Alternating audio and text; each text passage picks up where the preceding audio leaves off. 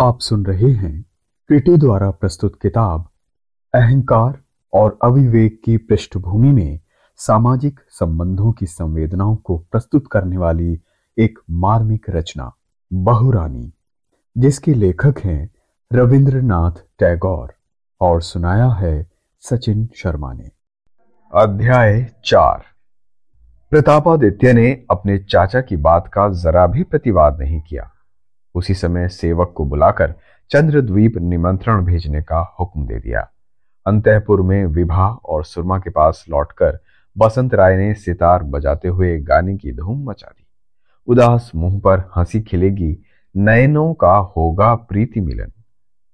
विभा ने लजाकर कहा, दादा साहब, पिताजी से आपने मेरे बारे में सब कुछ कह दिया है ना? बसंत राय ने कोई उत्तर नहीं दिया। वो अपनी ही धुन में गाते रहे। विभा ने सितार के तारों पर हाथ रख दिया और बोली, पिताजी से मेरी बात क्यों कही?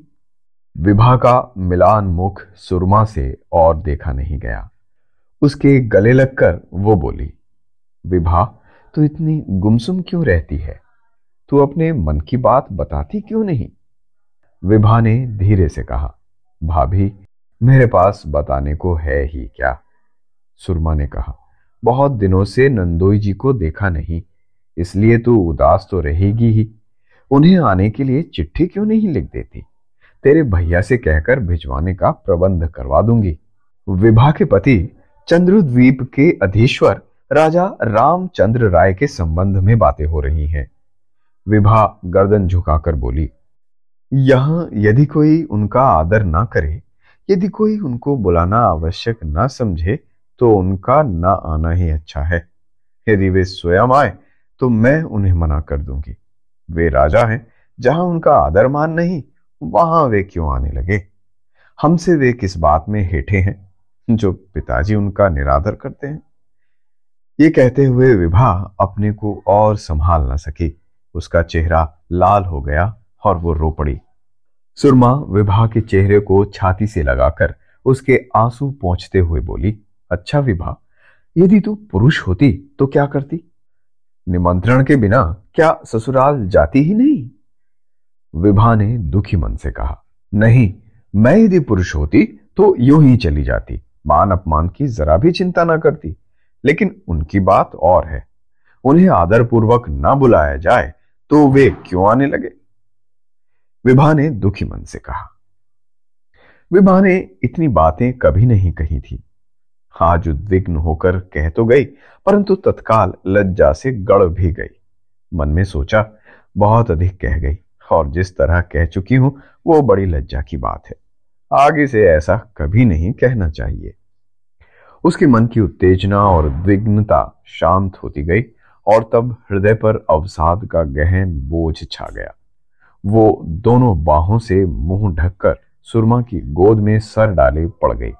सुरमा सिर झुकाए उसके घने बालों में अपने हाथ की नाजुक उंगलियाँ फेरने लगी। इसी तरह बहुत सा समय बीत गया। दोनों चुप, किसी के होठों पर कोई बात नहीं। विभा की आँखों से रह रहकर आँसू की बूंदें टपक पड़ती और सुरमा उन्हें धीरे से पहुँचती जाती। बहुत देर बाद जब संध्या गहरा गई तो विभा धीरे से उठ बैठी और आँखें पहुंचकर थोड़ा सा मुस्काई। उस मुस्कुराहट का अर्थ था, आज कैसा बचपना कर डाला।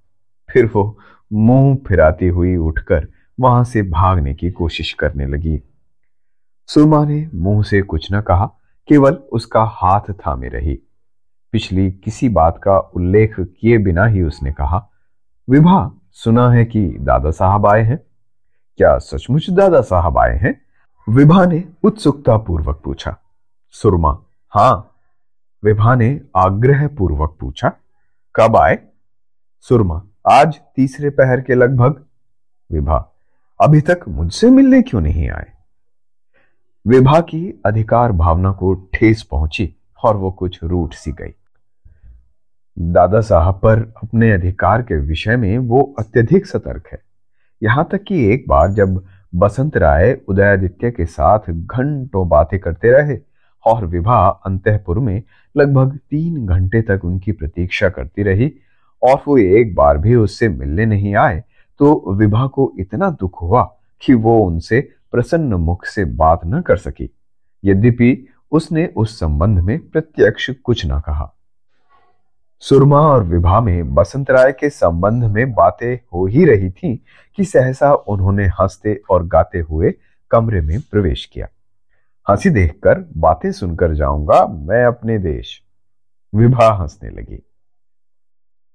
सुरमा ने विभा का नत मुख उठाकर कहा, दादा साहब, विभा की हँसी देखिए।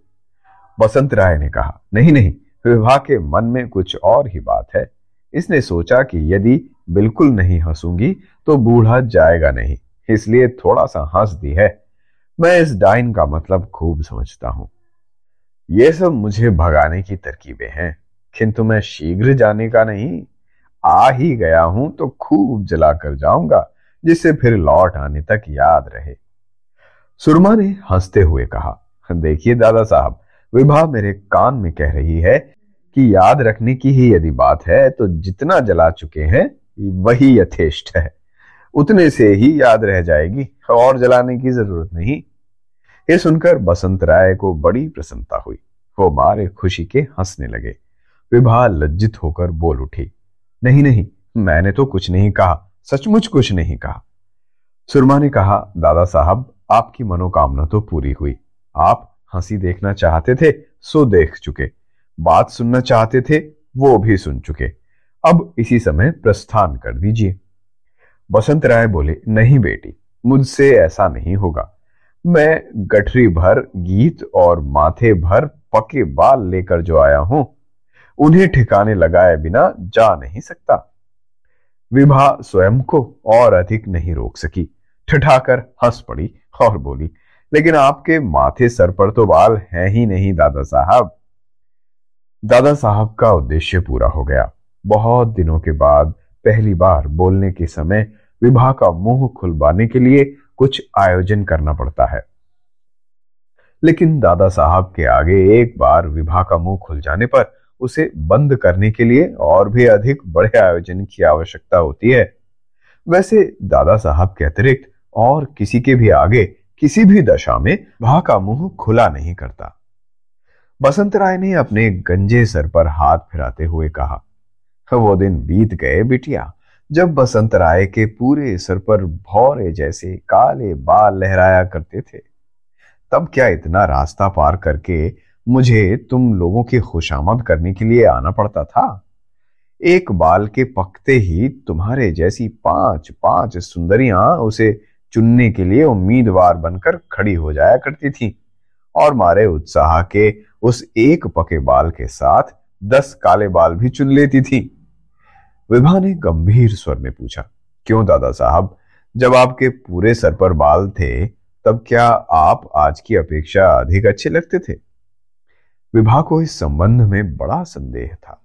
दादा साहब का गंजा सर, दाढ़ी मूछों से शून्य, उनके अधरों की प्रशस्त हँसी और पके आम के समान, उनके चेहरे के उस भाव को उसने मन ही मन रूपांतरित करने की चेष्टा की। लेकिन वो रूप उसे बिल्कुल भी अच्छा नहीं लगा। उसने देखा कि उस गंजी चाँद के बिना उसके दादा साहब का रूप ही नहीं बनता और मूछे लगा देने से तो उनका चेहरा बिल्कुल ही बिगड़ जाता है। इतना भद्दा उठता है कि उसकी कल्पना मात्र से हँसी छूटने लगती है। दादा साहब की मूछ और दादा साहब का सर गंजा नहीं। बसंत राय ने कहा, इस विषय में बड़ा मतभेद है। मेरी नातनियाँ मेरा गंजा सर देखकर मोहित होती हैं।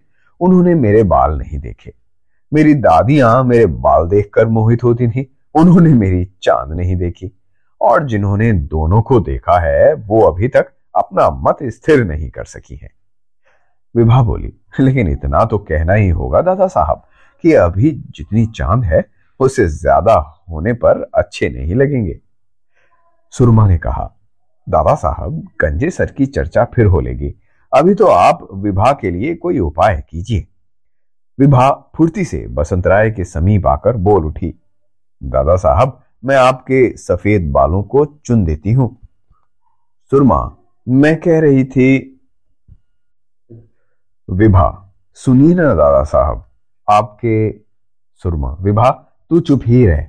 मैं कह रही थी, दादा साहब कि आप स्वयं एक बार जाकर, विभा, दादा साहब, आपके सर में तो पके बालों को छोड़ और कुछ है ही नहीं। यदि उन्हें चुनने लगूं तो सारा सर गंजा हो जाएगा। बसंत राय ने कहा, यदि मुझे बहुरानी की बात सुनने न देगी, बाधक बनेगी तो मैं राग हिंडोल अलापना शुरू कर दूँगा। समझ गई ना बिटिया? ये कहकर उन्होंने अपने छोटे से सितार की खूंटियाँ उमेटना शुरू कर दी। हिंडोल राग से विभा को खास चिड़ थी। उसने कहा, तब तो खैर नहीं, भागना ही होगा यहाँ से। और ये कहती हुई वो अपने कमरे से बाहर चली गई। तब सुरमा गंभीर होकर कहने लगी, विभा, चुप रहकर दिन रात जिस कष्ट को सहती हुई मन ही मन घुला करती है, उसे यदि महाराज जान जाए तो वो भी दयाद्र हो उठे। क्यों क्यों? उसे क्या हुआ? ये कहते हुए अत्यंत आग्रह के साथ बसंत राय सुरमा के पास बैठ गए। सुरमा ने कहा, साल में एक बार भी जमाई बाबू को निमंत्रण भेजने की किसी को सुध नहीं रहती। बसंत राय चिंतित होकर बोले, ये तो अच्छी बात नहीं। सुरमा ने कहा, पति का ऐसा अनादर, भला बताइए तो कौन लड़की सह सकती है? विभा बेचारी भली लड़की है, इसी कारण किसी से कुछ नहीं कहती। छिपकर मन ही मन रोती रहती है। बसंत राय व्याकुल होकर बोल उठे, मन ही मन छिपकर रोती है? सुरमा, आज दोपहर को मेरे पास बैठकर कितना रो रही थी? बसंत राय, हाय हाय, उसे एक बार बुला तो लाओ, मैं पूछ कर देखूँ। सुरमा विभा को पकड़ लाई। बसंत राय ने उसकी ठुड्डी पकड़कर कहा, तू रोती क्यों रहती है बिटिया? तुझे जब भी कोई कष्ट हो तो अपने दादा साहब को बताती क्यों नहीं? बताने पर मैं भरसक प्रयत्न करूँगा। मैं अभी जाता हूँ और प्रताप से कह आता हूँ। विभा बोल उठी, दादा साहब, मैं आपके पाँव पड़ती हूँ। मेरे बारे में पिताजी से कुछ भी ना कहना। आपके पाँव पड़ती हूँ, आप ना जाए। वो कहती रह गई और बसंत राय वहाँ से चले भी गए। प्रतापादित्य के पास जाकर उन्होंने कहा, तुमने जमाई बाबू को बहुत दिनों से घुमाया नहीं। इससे उनके प्रति तुम्हारी अत्यधिक अवहेलना ही प्रकट होती है। यशोहर पति के जमाता का जितना आदर सम्मान होना चाहिए, यदि उतना नहीं किया जाता तो उससे तुम्हारा ही अपमान होता है। ये कोई गौरव की बात तो है नहीं। प्रतापादित्य ने अपने चाचा की बात का जरा भी प्रतिवाद नहीं किया। उसी समय सेवक को बुलाकर चंद्रद्वीप निमंत्रण भेजने का हुक्म दे दिया। अंतपुर में विवाह और सुरमा के पास लौटकर बसंत राय ने सितार बजाते हुए गाने की धूम मचा दी। उदास मुँह पर हँसी खिलेगी, नयनों का होगा प्रीति मिलन। विभा ने लजाकर कहा, दादा साहब, पिताजी से आपने मेरे बारे में सब कुछ कह दिया है ना? बसंत राय ने कोई उत्तर नहीं दिया। वो अपनी ही धुन में गाते रहे। विभा ने सितार के तारों पर हाथ रख दिया और बोली, पिताजी से मेरी बात क्यों कही? इतने में उदयादित्य का आठ साल का छोटा भाई समरादित्य कमरे में झाँक कर बोल उठा अच्छा दीदी, दादा साहब से गप लड़ा रही हो। अभी जाकर अम्मा से कहता हूँ। आओ आओ भाई, आओ। कहकर बसंत राव ने उसे पकड़ लिया। राज परिवार में ये धारणा ही बन गई थी कि बसंत राय और सुरमा मिलकर उदयादित्य का सर्वनाश किए दे रहे हैं। यही कारण था कि बसंत राय के आते ही सर्वत्र सतर्कता बढ़ती जाने लगती थी। समरादित्य ने बसंत राय के हाथ से छुटकारा पाने के लिए खींचतान शुरू कर दी। बसंत राय ने उसके हाथ में सितार थमाकर उसे कंधे पर चढ़ाकर चश्मा पहनाकर दो ही क्षण में ऐसा वश में कर लिया कि वो सारा दिन दादा साहब के पीछे लगा रहा और लगातार सितार बजा बजा कर उसके पाँच तार तोड़ डाले। और मिजराब जो छीना तो देने का नाम ही नहीं लिया।